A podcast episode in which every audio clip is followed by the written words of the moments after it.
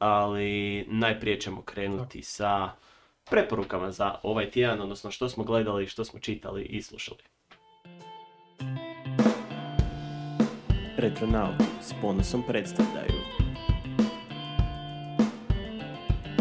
Gledali smo, čitali smo, slušali smo, tražili i nešto zanimljivo da bi vam ponudili početkom tjedna kao mali prijedlog, a regularni podcast dolazi srijedom. Pa evo, prije nego što krenemo da se predstavimo, ja sam Silvio, ovo je Daniel. Jesi li ti Daniel? Jesam, jesam, nadam se da sam ja Daniel. Daniel ima dugu smjenu na poslu. Je, dugu, ovoga, dugu, dugu smjenu. Uh, dugu, dugu smjenu. Uh, ovo je kava što pije, nemojte si krivo pomisliti. kava i voda. Evo, ja, a ja eto recimo pijem vitamine, tako da smo baš straight edge danas. Um, kao i uvijek, uh, krenimo kroz nekakve preporuke, uh, što smo gledali, što smo čitali i tako dalje. Pa ću ja krenuti na brzinu. Uh, krenuo, gledao sam zapravo pregreš dokumentaraca kao i prošli put. I nemojte pomisliti da se radi o nekakvoj intelektualnoj aktivnosti. Ja se to stavim obično u pozadinu kao svojevrsni podcast. tako da prva stvar koju sam gledao je Murder Amongst Mormons. I to sam čak gledao pažljivo, a ne onako u pozadini, zato što je bilo stvarno fenomenalno. Nešto nevjerojatno koliko je koliko je nevjerojatno, da budem redundantan.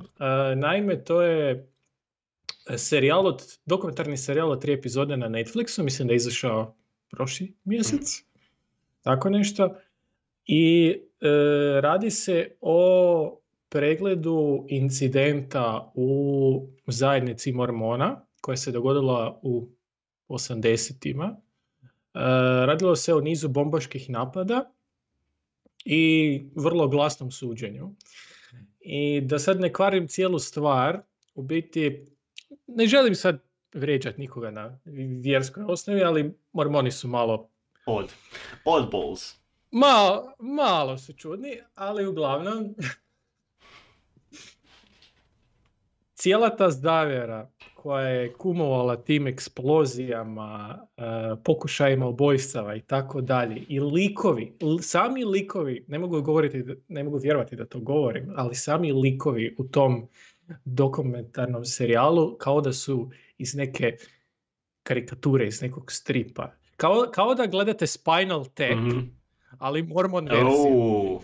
Nešto nevjerojatno koliko je smiješno je tragično je i glavno ne želim kvariti, ali svakako preporučam. Um, zatim sam gledao jedan trash dokumentarac, seriju dokumentaraca koji se zove The Lost Pirate Kingdom. Uh, kažem da je trash zato što je vrlo u maniri onih History Channel dokumentaraca sa rekreacijama, scena Aha, sa jel, jel ponavljaju istu scenu onak 16 puta o, sa ono... Do sada smo vidjeli. O, oda, oda, oda. Oda, kako. Ono, green screen, kamo god pogled seže. Statično stajanje u scenama i tako A, Karibi, Karibi Ali, nisu više što su nekad bili, tako da ovaj... Nisu, nisu. nisu. Ali onako, uh, dokumentarac uh, je ok za pogledati možda najbolja stvar cijelog dokumentarca su glumce koji su našli, koji su iz nekog razloga dobri. Oh, znači potrudili su se actually da naprave te treš dobrima.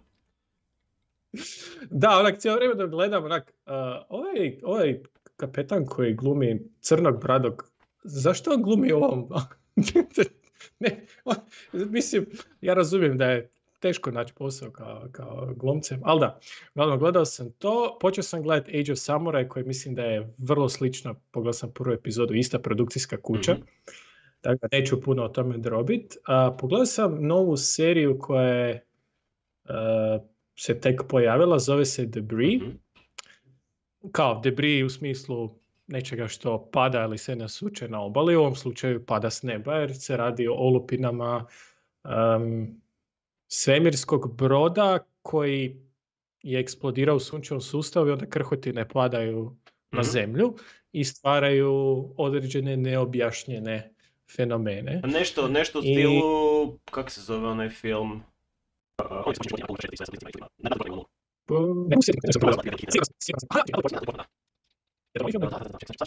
Two hours later. Sliš, a, Annihilation. E, Annihilation. to, to, to. E, je, je odličan film. Odličan, a ovo nije na razini Annihilation, ali nije ni loš. ovo je više kao miks uh, dosija X Mhm, i Fringe-a. Ok. Ja sam mislio, ja sam mislio da je Fringe tehnički rip-off dosija X, ali dobro. Je, teški rip-off, ali meni je čak možda i draži od dosija X, što je možda sve to grđe. A, mislim da je nekako fokusiraniji, zato što dosije X ima toliko arkova koji nisu nikamo Au odveli. da, oni su, oni su poznati po, koji su samo zaboravili. poznati po loose endovima, tako da ovaj... Da, da. Dok je Fringe manje više e, završio sve što je započeo. E, ok je serija, e, mada mislim da je fali ono nešto, onaj nekakav faktor. Nema neke izuzetne glume niti nečeg, tako da nisam siguran baš da ću nastaviti gledati, ali Mm. ok.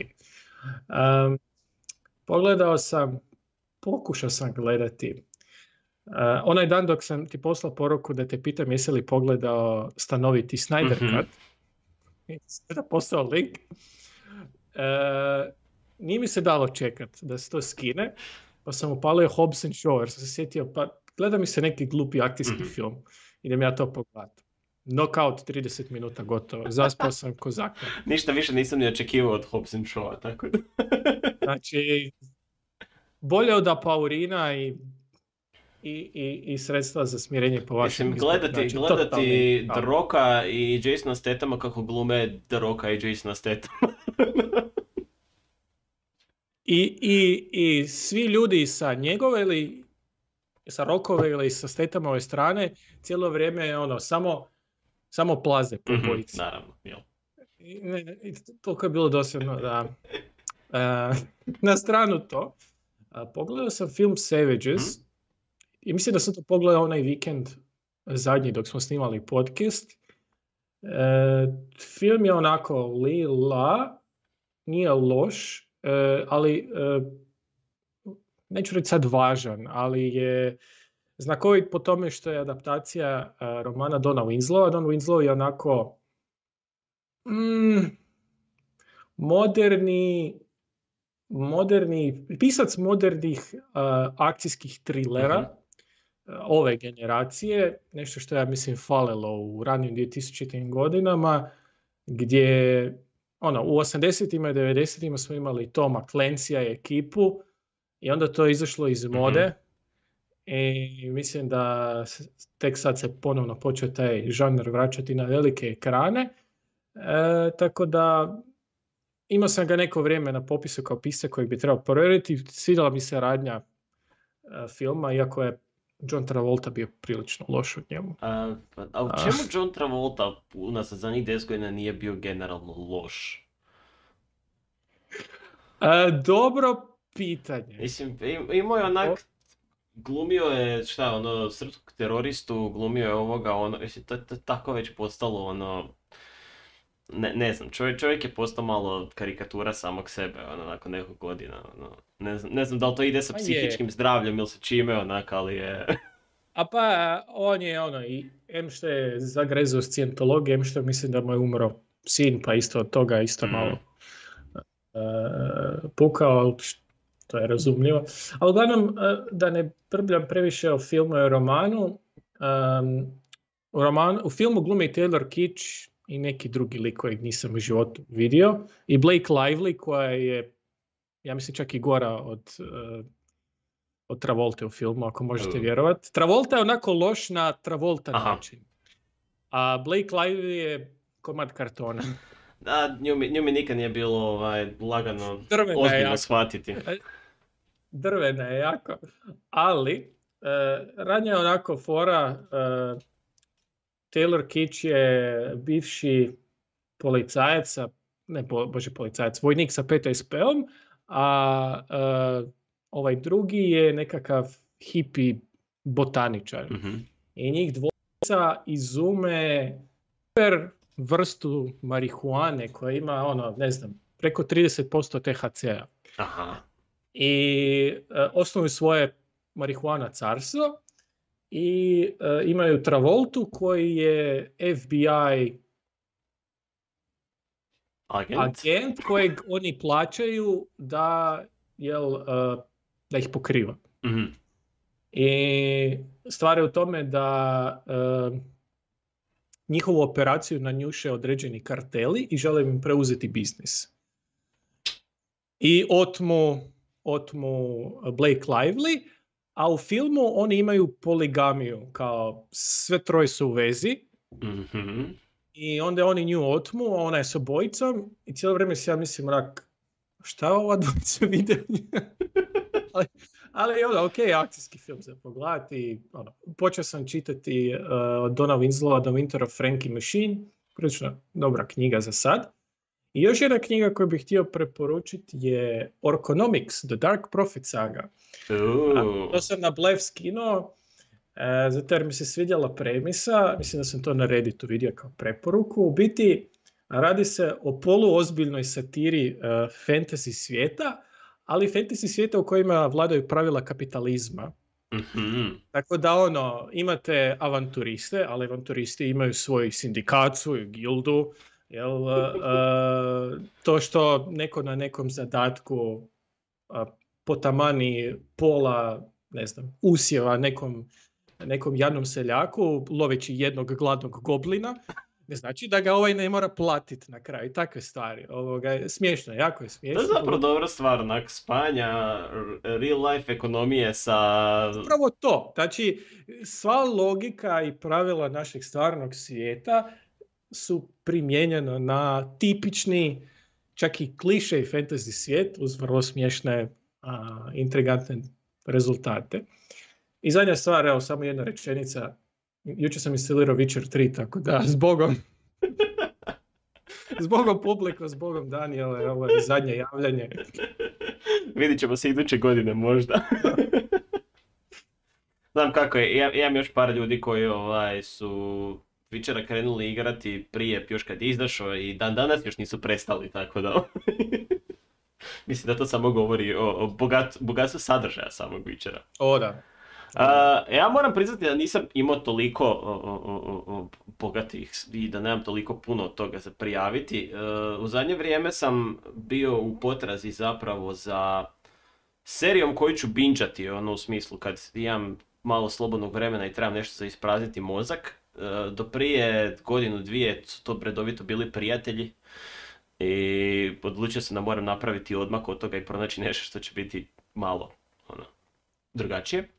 I odlučio se zapravo krenuti sa Brooklyn Nine-Nine kao odabirom. Nine, Iako, nine. iako, sada sam, to je sada više bio test u smislu, ono, prvi put sam gledao Brooklyn Nine-Nine i bio mi je urnebesan i sve i rekao, ajdem sada drugi put gledat da vidimo ću li se opet smijati forama. I još uvijek se smijem forama. Mislim, A- Andy Samberg, kakav god da je ono budala totalna, ali to tako, ne znam, njeg- njegov humor me ne pogađa onak kako treba i, i Holt i njegova evolucija i ono, svi kad uvijek napravi nešto neočekivano totalno što niko ne bi i ostatak postave dakle je savršen Terry Crews koji tu glumi ono isto opet malo karikaturiranu verziju samog sebe zapravo je mislim onak i cijela i te priče i situacije i sve odlična serija. E, tako da, da, mislim da će mi to postati nova najdraža, onak sada si pravim popis zapravo epizoda koje mi se najviše sviđaju od svega toga. Da, da, da odskočim od standardnih tropa, ovoga Halloween heista i ostalih stvari, ono, nešto drugo. Do, do sada mi je najdraži cold opening uh, definitivno onaj sa Backstreet Boysima i All right.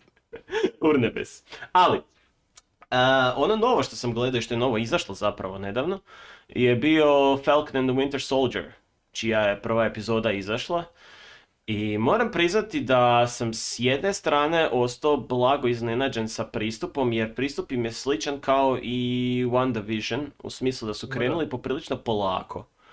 I više ulaze u te neke psihičke probleme glavnih likova nego što ulaze odmah u neku veliku akciju. Mislim, početak je sama akcijska scena naravno, ali ostatak epizode je više ulazak u, u tu neku emocionalnu stabilnost Bakija, kao i njegovu, njegova borba zapravo sa svim demonima, jer to je nešto što se kroz cjelokupne priče i kroz cjelokupne filmove nije uspjelo prikazati kako treba. I onda tu imamo e, Anthony Makija koji je malo, moram priznati, underwhelming. Iz nekog razloga taj čovjek najbolje funkcionira kada je sparen s nekim u kombinaciji, ovako dok ima svoj neki ark i sve ostalo jednostavno ne postiže tu neku, taj neki spoj sa mnom, ono da, da, da mogu ovaj, reći da mi se dovoljno sviđa. Ali se veselim kad napokon njih dvojicu spoje opet u istom kadru ono, i da vidim kako A nisu još u prvoj Ne, ne, ne, ne, ne, uopće, uopće nisu, sad su još uvijek odvojeni uh, uh, uh, tu kao Falcon, odnosno Meki, Mekijev lik. Uh, Sam Wilson zove konstantno Bucky, a Bucky se ne javlja na njegove pozive nikako. A, a Bucky se više manje skriva u Brooklynu ono, i pokušava, pokušava razriješiti sve svoje grijehe prošlosti. Ono. I, i Meki je, mm, Meki mi je ono, ovo što si rekao, ako je uparen s nekim dobrim u ansamblu nekom, ajde, kao nekakav leading man. a da, to je, to je bio problem i druge sezone Altered Carbona. Ono. Mm. Jednostavno, jednostavno nisi, nisi mogao dobiti onu neku snagu iz njega i kažem, onako, on jako dobro funkcionira kada ima nekog komu može parirati ili od koga može onak reflektati svoje, svoje ono, pošalice i sve ostalo. Ali dok nema toga, nema tu neku dubinu kao glumac jednostavno. Iako moram priznati, e, serija ima poseban totalno feeling naspram recimo WandaVision koji je izašao. Još uvijek ti je jasno da je to riječ o Marvel svijetu, ali je toliko zapravo i, i, i maknuto od toga svega, da ono može se uživiti u seriju kao nešto što je totalno nevezano uz Avengere kao takve. Ono.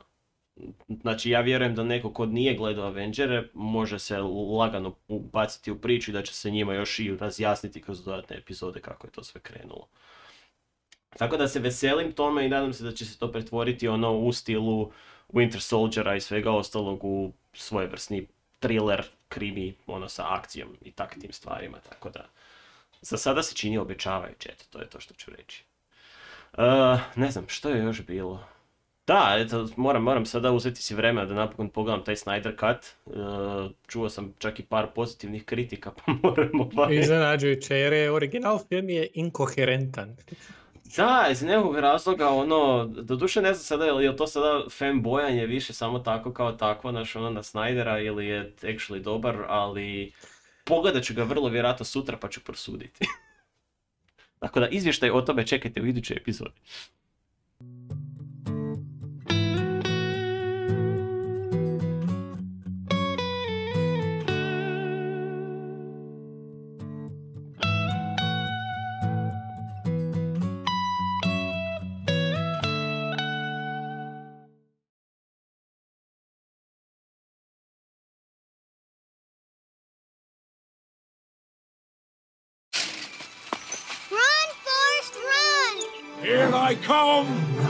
If it bleeds, we can kill it. And I will strike down upon thee with great vengeance and furious anger. Somebody stop me! Hello there. General Kenobi! Groovy.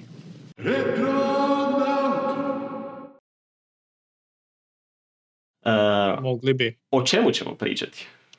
Danas ćemo a, pričati o filmu Pitch Black iz 2000. godine.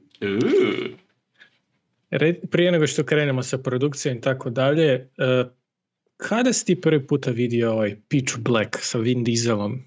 Pa ja mislim da sam ga gledao tada 2000. godine. Stvarno? izašao. Mislim da sam ga gledao baš 2000. godine i moram priznati sada, dakle kako smo se, kako sam krenuo to gledati opet u principu ti si me podsjetio na taj film da bi ga mogao pogledati i uh, uh, morao sam pristupiti tom filmu iz perspektive djeteta kada sam ga gledao iz razloga što moj sada malo razvijeniji kritički um je našao jako puno toga što mi ne valja u tom filmu u smislu čisto glumačke izvedbe, priče donekle i tako nekih stvari.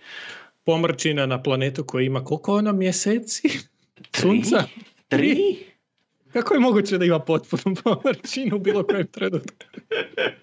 Ali dobro. Ali dobro, da, mislim, nećemo, nećemo sad ulaziti uopće u znanstvene činjenice koje same po sebi onak ne bi držale vodu ni u čemu, ali e, ta priča i pogotovo kako je povezana na nastavak, jer vidiš da jednostavno niko nije planirao da postoji nastavak tog filma, nego se tek kasnije izrodila ideja da bi to mogla biti Niko, niko nije planirao franšizu. franšizu, ali sviđa mi se taj pristup gdje se zamislilo u tome kao ono, mogli su vrlo lako zapeti u taj cijeli aspekt da su svi oni neuništivi, da se svi oni mogu boriti protiv s obzirom da imaju tehnologiju, oružje, čuda, ali su ipak to odlučili pretvoriti u blago horor iskustvo. Mislim da je to jedna od najvećih snaga ovog filma. To što pričat ćemo sad o, o detaljima o radnji, ali žanrovski je to jedan od, mislim, rijetkih uspješnih hibrida gdje horor i akcija je sef su otprilike na istoj razini Mhm. i ne smetaju jedno drugo. I sviđa mi se što je to ovaj pred Family Vin Da. Diesel. Prije nego što je Vin Diesel se pretvorio u karikaturu samog sebe. I gdje je zapravo on tu više ušao onako u smislu da ostvari ono što on je duboko u duši, to je nerd koji želi ostvariti svoja, ovaj, svoje najveće snove da glumi u takvim filmovima. I da, dakle ja sam, ja sam taj film pogledao tada kad je izašao i moram priznati da je ostavio velik dojam na mene. Dan današnjeg scene Ne, određene su mi ostale onako u glavi i volim ih se prisjetiti. Uh, kada si te- kad ti gledao zapravo prvi put? Um, mislim da dok smo se preselili u Hrvatsku da je to bio jedan od prvih filmova koje sam uh, u videoteci posudio. Mhm. Znači nije ga bilo u Rusiji. Ne, ne, ne, ne, nije ga bilo tad. I, Mislim, da, ne, ne, ne, ne. Preselili smo se 2001. ovamo. Jup, ne sjećam se da sam bio uopće svjestan Vin Mhm. Diesela tada, kao mladac. Tako da, mora da mi je bilo, ne znam, 13 ili 14 godina prvi put kad sam vidio. I od tada se vrtio non stop na TV-u, to se sjećam. Um, Ne, postaje, da- postaje jako popularno u kratkom vremenu, stekao je tu neku kultnu sljedbu koja je ovaj, koju je teško nadmašiti i samim time sve ono što je izašlo iz te francize, franšize kasnije je bilo žestoko zapravo usporavano i bilo je puno sukoba oko toga da li je ideja nastavka genijalna ili nije genijalna ili je krenula u retkoni, smjeru. toliko retkona iz u odnosu na prvi film, ali dobro. E, ajmo mi samo ukratko o Vinu Dieselu i o Family. E, zašto je ovaj film, pričali smo, zašto je ovaj film a, zanimljiv glede njegove karijere? Pa, nekada je Vin Diesel bio glumac, a sada je Vin Diesel Vin Diesel. U svemu što je Vin Diesel, Vin Dieselira. I prije nego što je počeo mrmljati u sebi Family, u, u Fast and Furious serijalu, uh, on je bio i ostao Dungeons and Dragons geek. Mhm. I mislim da mu je dugogodišnja želja bila jedan od njegovih OC-eva donijeti na veliki ekran. Manje ili više uspješno. On je to nekoliko puta napravio, ali mislim da je Riddick jedini uspješan. Uh, Da, put- jer bila, bio je tu i šta, onaj, onaj Witch Hunter je isto bio i tako. I onaj blood, blood nešto, blood shot, blood, A to, nešto. ovo sada, za, to, je, to je ovaj zadnji, sad, nedavno što je izašao Da. film, što je više onak neki SF, neko čudo, onak, ali dobro, to, to, to onak. Da, Last Witch Hunter je onak baš trash. A gle, onak, ako ćemo o treševima, jedan od njegovih najvećih treš ostvarenja je onaj Babylon AD, isto koji je film, ali al to je tako dosadan film. to je tako loš film. To je tako dosadan film, onak misliš u, ono, distopija, cyberpunk, budućnost. Ne, Nope. It's just way too much Vin Diesel. too much Vin Diesel. Ali da, današnji film je režirao uh, David Twohy, Twohaj, Tuhi, Tuhi? Tuhi. Zato što... David Tuheljski, Tuhi. Zato što ovaj, čak je bila fora, a, a, a, jedan od zanimljivih stvari je na svemirskom brodu da je napisano 2H kao tu he. A, 2HE u stvari kao tu he. kao fora na njegovo prezime, tako da ta, zbog toga znam da je tu he. Tuhi, eto vidiš. Eto vidiš. On kao filmaš zapravo nema puno uh, režiserskih uloga. Dok sam gledao njegov malo IMDb, skužio sam da je režirao onaj trash film sa podmornicama o kojem sam prije pola godine valjda pričao.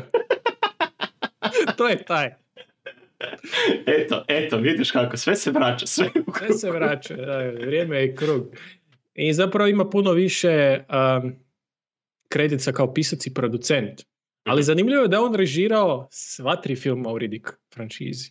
A pa da, pa to je bilo, ono, Vin Diesel je očito imao neki connection s njim kad je trebalo snimiti taj film i oni su nastali surađivati. Mislim, treba se, treba se pohvaliti skladatelja Pitch Blacka, uh, Grima Revela.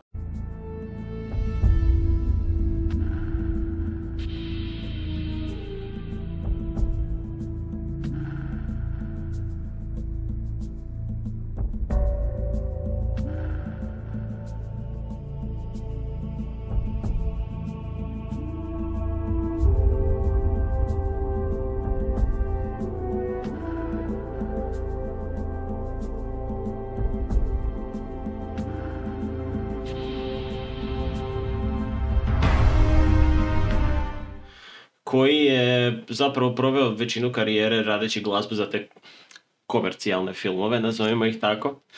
Ali zanimljiva stvar je da koliko god da e, soundtrack možda nije toliko fantastičan kao fantastičan, ali daje dovoljnu atmosferu da automatski Nije- znaš i možeš povezati sa Ridikom da je riječ. I, zna, I znaš što ću ti reći? Nije loše ostario. Toliko akcijskih ili SF filma iz tih ranih 2000-ih su bili onako edgy, edgelord.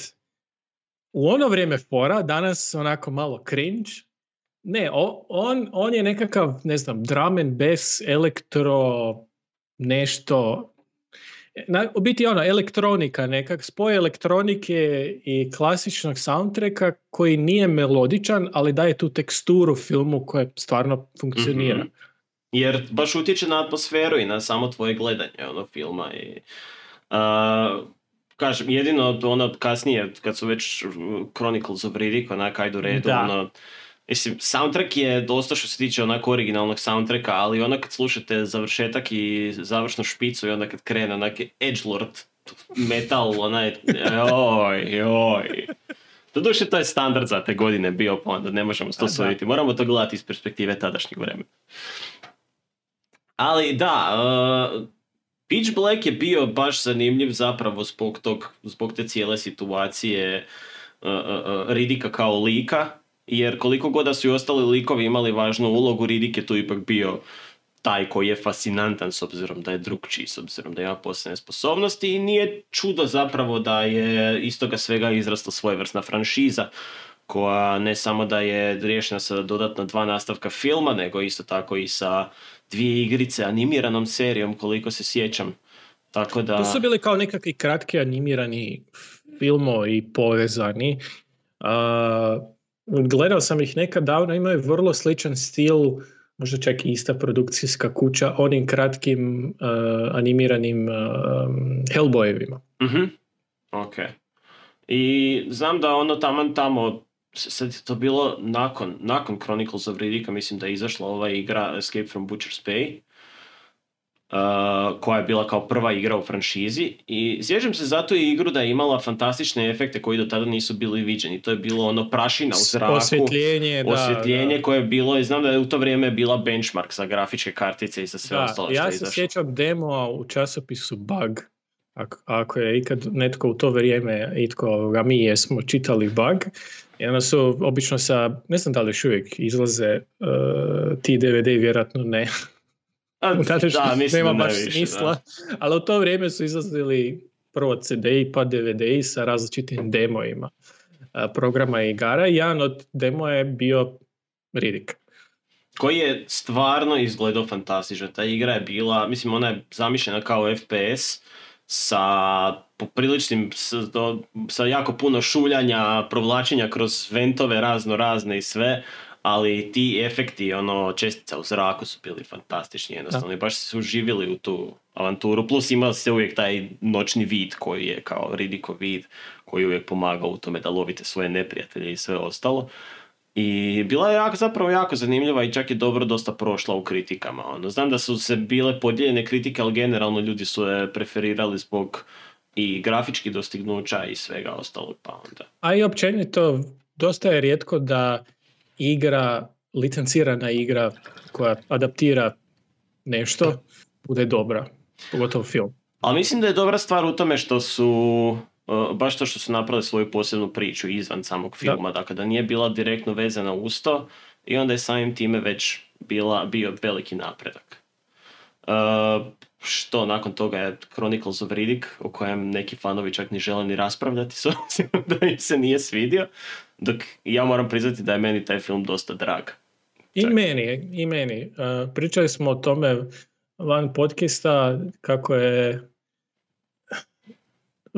mišljenje i nekakav konsenzus o tom filmu se nekoliko puta mijenjao i moje mišljenje o tom filmu se isto nekoliko puta mijenjalo uh, zato što uh, ovoga mislim da, da je to bio fenomen kada toliko sam Znači, u to vrijeme nisam bio na internetu i Pitch Black mi se već bio urezao mozak koliko sam ga puta gledao i jedan dan je na TV-u bio Chronicles of Riddick. I ja sam tek pred kraj filma skužio da se radi o, o nastavku jel, tog filma koji sam gledao milion puta. E, I kao takav u tom trenutku nisam baš bio pod nekim dojmom, ali mislim da to nije bilo do kvalitete ili manjka kvalitete u tom filmu, već do toliko naglog skoka u tonu, u pristupu, u gotovo svemu odnosu na, na, na Pitch Black. Je, da, jer Pitch Black je ono, samo sadržani horror spektakl Sa vrlo malom postavom. sa vrlo malom postavom i onda dobiješ Chronicles of Riddick koji je ono Svemirska opera. Dune-like epopeja sa ogromnim nekromancer civilizacijama i ne znam čime i cijelom sudbinom i rasama i Da. elementalima i znam Da, da, da, ono. odjednom je puf, cijela galaksija i šire.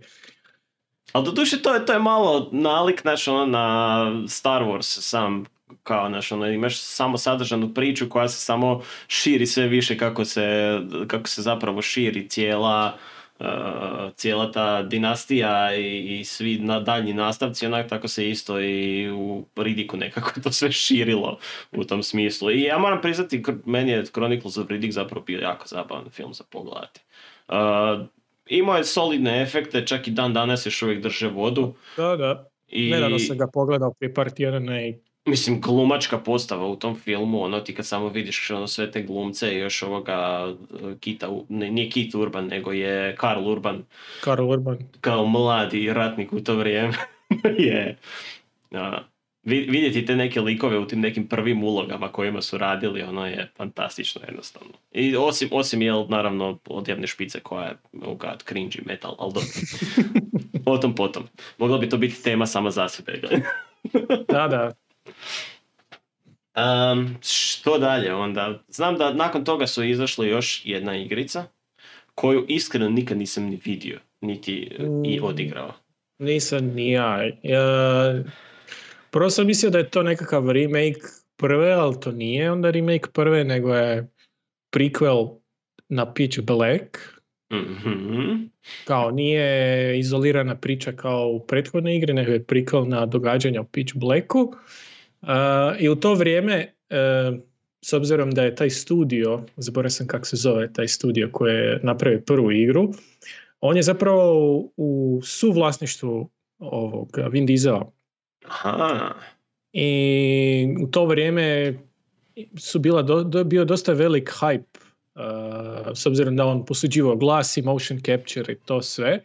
Samo igru nisam nikad igrao, znam da je ma, mrvicu podbacila glede očekivanja u odnosu na original, iako je, ja mislim, koliko sam čitao, dobila sasvim ok recenzije, iako ne na toj razini. Možda su očekivanja bila i previsoka. Možda da. Ja mislim, obzirom. Butcher's Bay je postavio dosta visoke standarde sam po sebi. To se mora priznati. Mhm. I za treći film, evo iskreno o njemu ne mogu komentirati apsolutno ništa jer ga nisam pogledao uopće. Em, da. S- s- cijelo vrijeme dok sam krenuo gledati Chronicles of Riddick, iz nekog razloga sam ja mislio da je to samo sadržana priča i totalno sam zaboravio na onaj cijeli intermeco kada oni odu na krematoriju i spašavaju uh, kako se zove, Jacka ili već Mhm. kako, kako je se ime Jack. promijeni. Jack. Ili kako je se ime već promijeni kasnije. I iz nekog razloga sam ja mislio da je to cijela priča oko, oko Ridika. I onda onak dođe, oh, ok, ja nisam gledao trećeg Ridika uopće. Kronik, Ridikove kronike, taj film ima u sebi dovoljno mitologije za tri filma. Definitivno. Znači, od tih elementala, onak turbo, ono, čak alien fantasy rase, do cijele te priče sa nekromongerima, pa taj, ti ovoga lovci na, na glave. Uglavnom, treći film uh, sam gledao dok je izašao, sad se ne mogu sjetiti, sam išao gledati u kino ili sam ga gledao ovako. Da li on uopće izašao u kinu? Mislim da Možda je je. bio... Mislim da je. je. Ali u biti, gledao sam ga samo jednom, volio bi ga ponovno pogledati. E, sjećam se da je u to vrijeme bilo u vijestima da je Vin Diesel imao neki deal sa Universalom, jer je Mhm. Universal imao prava na Ridika i onda je on u tada aktualnom nastavku Fast and Furiousa ili glumio besplatno ili glumio bez bonusa kako bi mu ovi prodali prava natrag na Ridika. Mhm. I onda je on snimio jel, Ridika koji je bio puno, puno manji glede budžeta i opsega u odnosu na drugi film. I onako žanrovski je to prvi film, ali bez bez klaustrofobije Pitch Mhm. Blacka, nego ne, neću sad spojlat, ali uglavnom završava te neke konce koji se, koji se povuku na kraju Ridikovih kronika, ali isto tako je postava mala i bavi se pukim preživljavanjem Ridika, tako da Mhm. Zar to zvuči Tako kao nešto što bi moglo biti dobro zapravo? meni se svidio, ali ono, ne znam baš da je toliko upečatljivo kao prva dva filma. Mhm, ok. Uh, kao što smo rekli, Tuh je bio redatelj sva tri filma zapravo. Znači, to je očito bilo neko jako dobro partnerstvo. I znam da je on u jednom od intervjua rekao kako ima planove još raditi koliko, dva filma, valjda. Da, dva filma, ali dosta je toga fluktuira, mislim, on planira nekakav uh, blockbuster velikobudžetni o nekromongerima i Underversu, što živi bili pa vidjeli, ne znam Mhm. ko će mu to platit. Uh, ako, i, ako se i dogodi, mislim da će to biti straight to streaming, Moguće, kao što i sve danas. kao i sve. I ono što bi se moglo dogoditi je ono što planira nakon toga, to je priču o Ridikovom povratku na Furiju, A nisu li svi rodnu grudu. Furijanci zapravo poumrli i sve Pa ostalo? on je kao posljednji, da, e sad. A, dobro. Time travel, ne znam. Iako ne vidim kako bi to bilo nisko budžetno. Pa možda čak i bi bilo, onak, povratak na pusti planet na kojem nema ničega. ono. Mogao bi biti vrlo nisko budžet. Ridik igra pasijan sam sa sobom u pustinji. Na deki. Ridikovi monolozi. Ridikovi monolozi. I am alone. It's dark. I I like, hate sand. I like dark. Dark is my friend. Tako I da. hate sand. It's rough and coarse. It's everywhere. Ok, e, što se tiče postave, zapravo u filmu nema toliko puno poznatih zvijezda sada se može pričati o poznatim zvijezdama. Osim Vin Diesela koji sam u to vrijeme nije bio toliko poznat zapravo. Ki, Ki David je najpoznatiji u to vrijeme bio, ja bih rekao. A, definitivno, on je jedino prepoznatljivo lice kojeg se ja sjećam zapravo od istog I glas. filma. I glas, glas. definitivno. Taj čovjek je vrhunski, vrhunski uh, glasovni glumac u brojnim crtićima od Batmana do, do Gargoylesa, do ne znam čega, šanse su da ste čuli njegov glas. Tako da, ono, od glumaca imamo Radu Mitchell koja glumi kapetanicu koja, odnosno pilota zapravo, koji kasnije dobije status kapetana i koja zapravo skriva tajnu da je ona htjela pobiti cijelu zapravo sve putnike u brodu kako bi spasila samu sebe u tom Da, cijelom dok su se, dok su se na rušili. planet. Imamo Kola Hausera koji glumi zapravo ovisnika o morfiju pretpostavljam, koji sebe, koji sebi, mislim, sjećam se te scene iz Pitch Blacka, dakle kada on sebi prvi put stavi morfi u oko i koliko sam bio zapravo šokiran tom činjenicom da je on sebi ubrizgavao nešto u oko s iglom. I te kasnije sam saznao da to zapravo nije toliko rijetka stvar i pojava, ali dobro, da pređemo preko toga. Nakon toga imamo Vin Diesela kao titularnog lika, Richarda B. Ridika, a, koji je svojevrsni plaćenik, pilot, vojnik, ko će to više znati što je. Svemirs, svemirski Conan Barbaren. koji je, da, ko- koji ima začuđujuću fleksibilnost u rukama i zglobovima i svemu ostalom, a koji osim toga može vidjeti u mraku i u prvom filmu postoji ona slavna fora kako mogu dobiti tvoje oči, platiš, ne znam, kutiju cigareta doktoru u zatvoru da ti ih, kako, kako ono, e, izglanca, Tako nešto, da. tako nešto. I ovaj, to, to, to je zanimljiva stvar koju su kasnije naravno retkonali da to ispadne kao da je to neka e, rodna stvar furijanaca. Da, Ali da. dobro. Tako da u kontekstu je kao on dok je to rekao u prvom filmu, on je nije ih toliko dobro znao i nije htio ovoga. Nije zapravo ni on sam znao da je Da, da, da, ni on sam nije znao zapravo da je on furijanac, on nije znao ništa Da. o svojem podrijetlu i sve ostalo i onda su kasnije to ovaj, u, u Chronicles of Riddick prodali kao da je to bila njegova fora, šala, kao da on Jacka, Jacka u stvari zezao s tim stvarima. Uh, koga još imamo od glumaca? Uh, Claudia Black, koju možda u filmovima nećete često vidjeti, ali u serijama i tekako glumila je u Farscape-u, meni jako draga serija, glumila je u kasnijim sezonama Stargate-a, tako da ona dosta, dosta, je- dosta je se može vidjeti po tim žanrovskim SF serijalima, ali ne baš na velikim ekranima. I ostali, mm, neću biti zloban i reći nitko i ništa, ali to su stvarno onak C i Z lista glumaca. Uh, fun fact, onaj, onaj Ali, Mhm. onaj jedan od odras, odraslih um, Sinova Pratiti. od uh, Sinova. imama. e, je Power Ranger.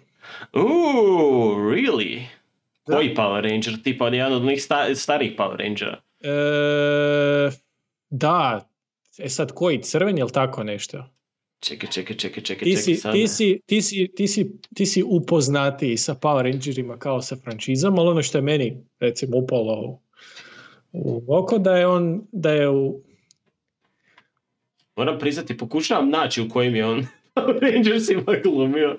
Mystic Force, ha. Moram priznati, nije te znači nisam, te nisam propratio. da, znači nije original, ok. Ne, definitivno nije original, to je jedna od Ok. onih kasnijih uh, uh, no, novozelandskih pokušaja razno raznih, ono kad ih je bilo, ne znam, 12 različitih vrsta u isto vrijeme na TV-u, valjda, tako da... Ali da. Um, što se tiče same radnje, dakle, riječ je o godini 2678. Ako to pikome išta znači zapravo, jer mogu doslovno biti in a galaxy far, far away. Doslovce, da. Uh,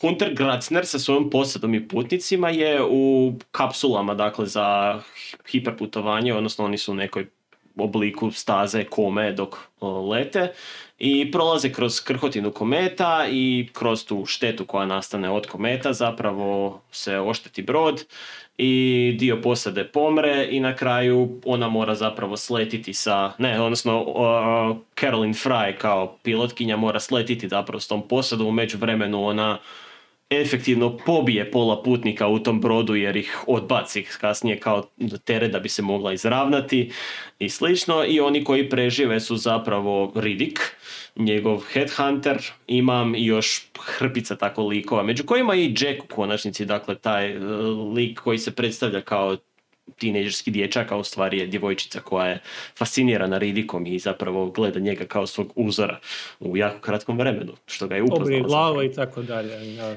Uh, I uglavnom cijela priča počinje u tome da Riddick uspije pobjeći, poprilično uh, spektakularno zapravo, I, ali oni u međuvremenu shvate da su zarobljeni na planetu koji u određenim periodima ima vrijeme čiste tame, dakle kada su se svi, sva sunca zapravo se nađu jedna iza drugog i sve ih blokira mjesec jedan i onda nastane tolika tama da sva čudovišta zapravo izlaze iz mraka, odnosno iz utrobe samog planeta. uh, gdje je zapravo Ridik u prednosti s obzirom da on može vidjeti u mraku.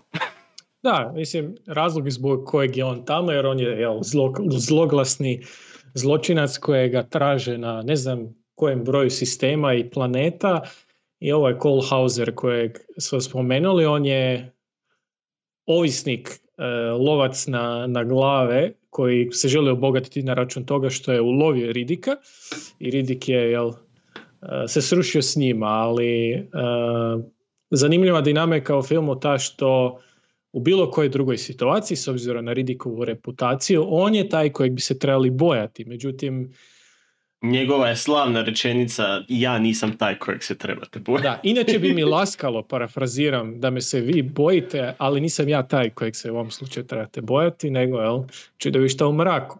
Da, i onda tu slijedi zapravo ono tipično ubijanje, eliminacija posade jednog po jednog. Uz sve Manipulacija od strane Ridika. manipulacije od strane Ridika, naravno, dakle gdje on odma uh, uh, rješava se korova ovih koji ih usporavaju i svega ostalog. I njegovo zapravo ono snalaženje i vidjeti koliko zapravo taj njegov život kao plaćenika i vojnika dobro dolazi do izražaja kad on počinje ono, intuitivno shvaćati način na koji funkcioniraju te životinje, odnosno ti predatori koji ih love, da se u nekom trenutku čak i poistovjećuje s njima, jer s obzirom da oni žive u mraku, a on vidi u mraku pa se i on osjeća kao dio njihov i ona slavna scena gdje on nalazi njihov blind spot u stvari gdje im dođe i ono proučavanjem glave, odnosno lubanje jednog od njih i takve stvari. I mislim da jedna od stvari koja me fascinirala je činjenica da su od- odradili onu scenu sa uh, kostima onih velikih životinja koje su kao Mhm. na planetu, gdje su u principu prikazali da je na tom planetu postojalo još nešto prije toga svega i da su zapravo ti predatori njih ubili, što bi moglo dovesti do zaključka da zapravo niti predatori nisu bili rodom s tog planeta, nego se Da, tamo tek- invazivna vrsta. invazivna koja vrsta koja se pojavila, što je opet još jedan od hintova zapravo na Aliena pomalo. Da. A, moram priznati o filmu nema toliko puno trivije, ali ono malo što ima Baš je zanimljivo do neke Baš mjere. i ne, baš i nema s obzirom da em, film je, ni- nitko nije očekivao da će film biti toliko uspješan koliko je na kraju bio, tako da e, pričali smo o tome kako jedan od uzora ovog filma Alien. E, prvi Alien prije svega, ali ima nešto i malo drugog u, u pogledu određenih e, dizajna broda i, i, i interijera Mhm. koji ne vidimo na koncu toliko puno. E, I zapravo ta veza između Alien franšize i, i, i, i Pitch Blacka nije toliko zapravo ni daleka s obzirom da je originalni scenarij prije nego što se uopće i Vin Diesel umiješao do te mjere koje se umiješao je bio neiskorišteni reciklirani e, scenarij za Alien 3 Mhm. koje je David Tuhi, Tvohi imao. A, mislim, e, Fincher je na kraju jel, snimio a, Aliena 3 sa skroz drugim ovoga scenarijem i to isto bila jedna neslavna epopeja. E, znam da ima ljudi koji vole Alien 3, ja baš i ne. Ja ne znam, onak imam, s jedne strane mi je do neke mjere fora u onom nekom treši smislu, ono kao neke akcije i svega ostalog, ali je daleko od originalnog, originalne ideje. Aliena po meni. Pa, meni je onak više, toliko je polu ostvarenih ideja u tom filmu. Ali nekako, da- ali nekako mi se čini da je jako puno uh, različitih referenci u pop kulturi izraslo više iz Aliena 2 i 3 nego iz Aliena 1. Tu bi se složio, tu bi se složio, možda zbog toga što su eksponiraniji bili, s Da, obzirom da, da, da. je Alien prvi onak kasne 70. i vrlo, vrlo utjecajan, ali sve stvari na koje je on utjecao su poznatije od originala. Jel? Mm. Um, tako da zapravo David Tuhi je imao tu ideju I e, međutim studio u to vrijeme prije nego što je Fincher doveden je gurao onu ideju o svemirskom zatvoru koja je na kraju jel, i snimljena u nekom obliku. On, njemu se ta ideja nije svidjela pa je on uzeo taj svoj autorski scenarij i prilagodio Ridikovom liku Mhm. kasnije. Tako da film je zapravo, kako to obično bude, nije to neka drama, prošao brojne izmjene i, i, i nakon toga. Tako i jedan od naslova je prvo bio Nightfall i glavni lik nije bio Riddick, a već je bila odmetnica Tara Krieg, koje je cool ime, prilično onako. Mhm. Ratna, ratna tara. Ratna Tara, da, sa, sa plemenskim tetovažama, sa e, cyber augmentacijama i rodom je iz nekakvog međuzvjezdanog barbarskog tehnološkog planeta i imam se zvao Noah Tot koji je bio član nekakve tehnološke verzije kršćana i nije bio musliman, jel, ko što je tu, i nije imao hodočasnike i e, nije ga glumio Kid David i nije bio onako pozitivna osoba, utjecaj na priču. Mhm. Nije da je Kid, lik Kita Davida uh, svetac, ono, u nastavku ga izda Ridika iz, Mhm. ajmo reći, opravdanih razloga, ali ga izda, jel? Da, da. ali original scenarij je bio onako uh, trickster lik, dvoličan, ali uh, bio je na misiji na, na jedan od udaljenih mjeseca gdje je trebao biti nekom vrstom duhovnog savjetnika radnicima koji su nešto radili u minskom polju, tako nešto. Uglavnom, A, zanimljivo je da ova originalna ideja zapravo više zvuči kao ostvarenje D&D sna nego ovo što je na kraju iz, Da. izraslo iz Ridika. da, da, da, da. I slažem se. I zapravo nije bilo svih detalja vezano za sam planet, za samu ekologiju planeta. Nije bilo pomorčine, nego su bili samo dupli ciklusi dana i noći. Mhm. A, Dvo, dva mjeseca dan, dva mjeseca noć, a nije bilo one geološke postaje do koje moraju doći. Samo su bile neke nondescript razvaljene ruševine i hramovi.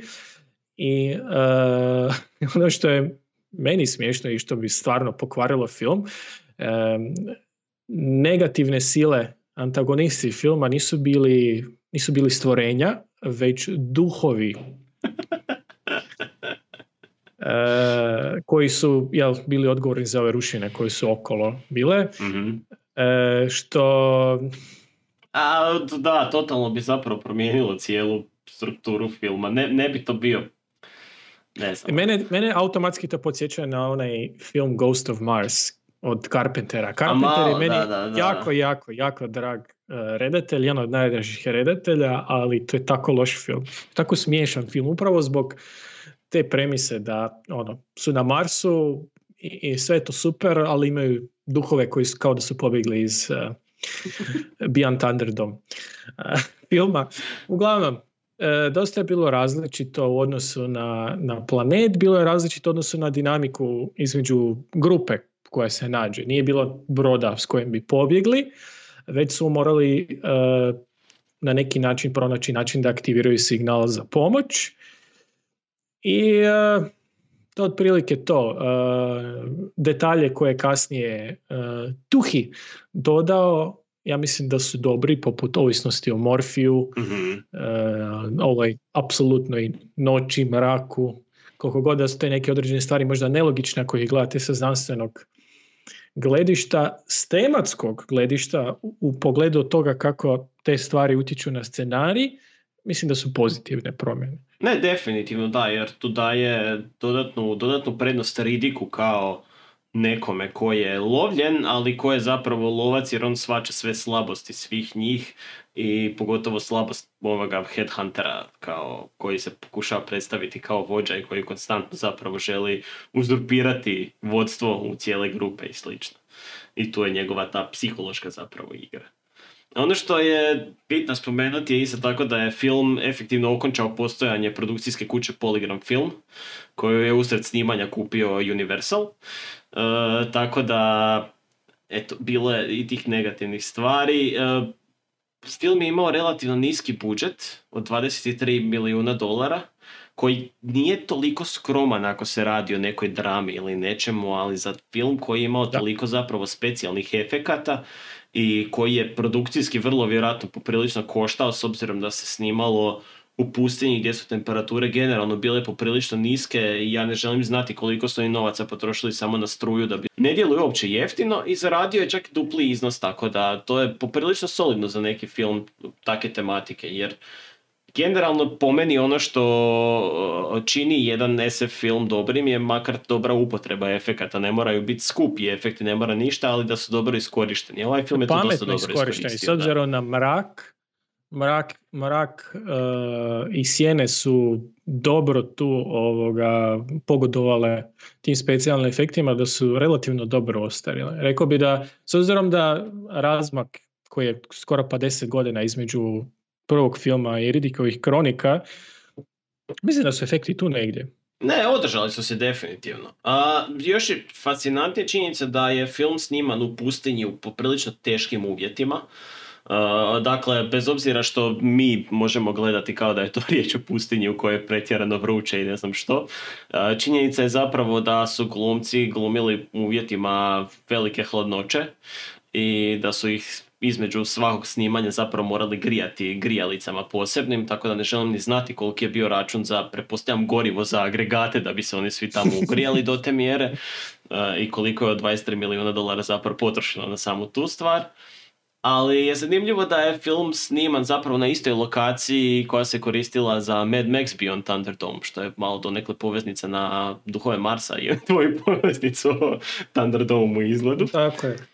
I činjenica da Vin Diesel zapravo može rotirati ruke na način na koji je to učinio kako bi pobjegao. Da. Mislim da je to jedna od fascinantnih stvari koja uh, dan danas kad vidim nekoga ko to može napraviti mi je fascinantno jer upoznao sam zapravo čak nekolicinu ljudi koji to mogu.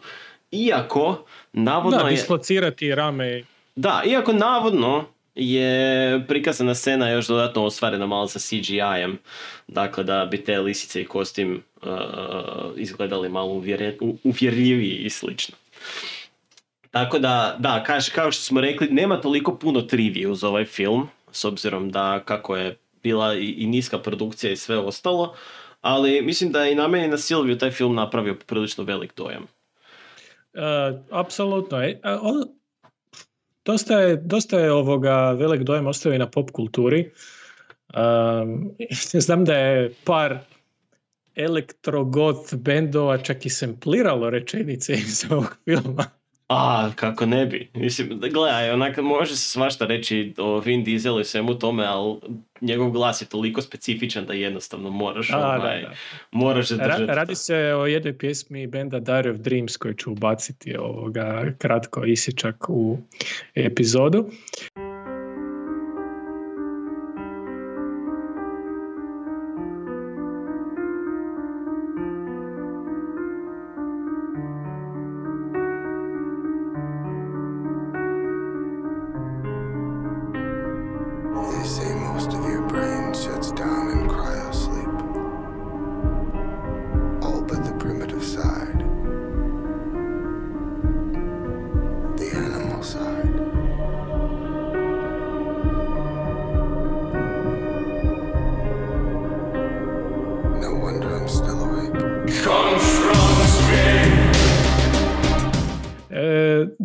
Ostavio, ostavio na nama dosta velik dojam. E,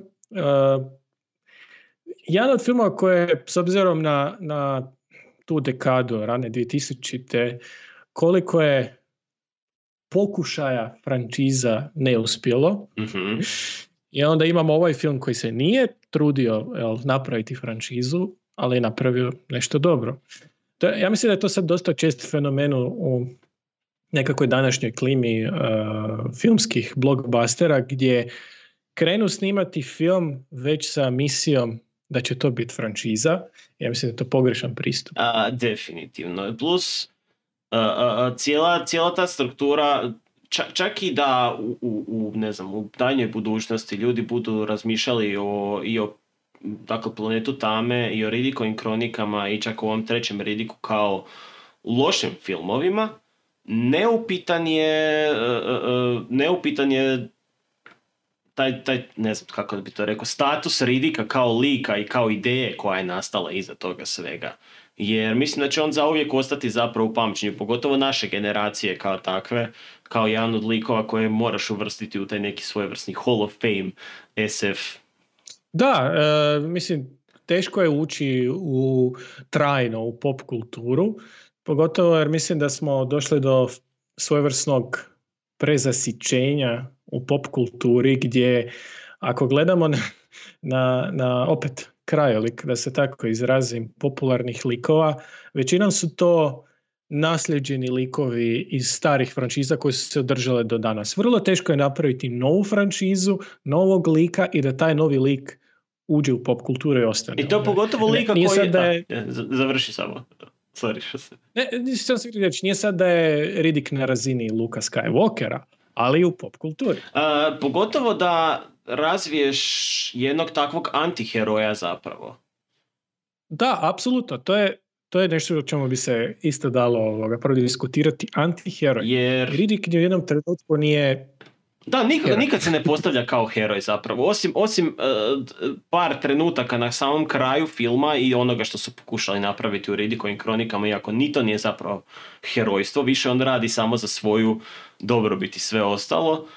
Ali, Da, ali ta, da. taj, taj njegov lik kao antiheroja je nešto što je bilo relativno, neću reći da je bilo novo u to vrijeme, jer bilo je i do tada i antiheroja razno raznih, ali je u toj generaciji ostavio tu ideju da i svi kasniji likovi zapravo Vin Diesela su bili na neki način antiheroji. Nijedan njihov, njegov lik nije bio zapravo potpuni heroj nakon toga jer nekako se etablirao kao takav nekav, nekav tip. A, zli mastermind koji krade DVD playere, antiheroj. Pa definitivno šta, on krade DVD playere da bi mogao tunirati auto i biti faca. I prehraniti svoju Plemenit i prehraniti svoju obitelj. Tako da, eto, toliko o toj temi. Ako vas zanima, ako želite da možda uđemo malo dublje u cijelo, u Ridikove kronike kao film, uh, slobodno nam komentirajte, lajkajte video, dajte nam prijedloge o čemu bi htjeli slušati naše mišljenje, Da. naše A. Ako želite poslati neku poruku koju ćemo pročitati u eteru, pošaljite da na mail. A, mail je u opisu epizode, bilo da nas gledate ili slušate, uvijek je u, tamo u notesima. A, Podržite nas na Paypalu, ako vam se sviđa ovo što radimo, čisto da jel, a, platimo hosting. I toliko od nas, javite se. Pozdrav!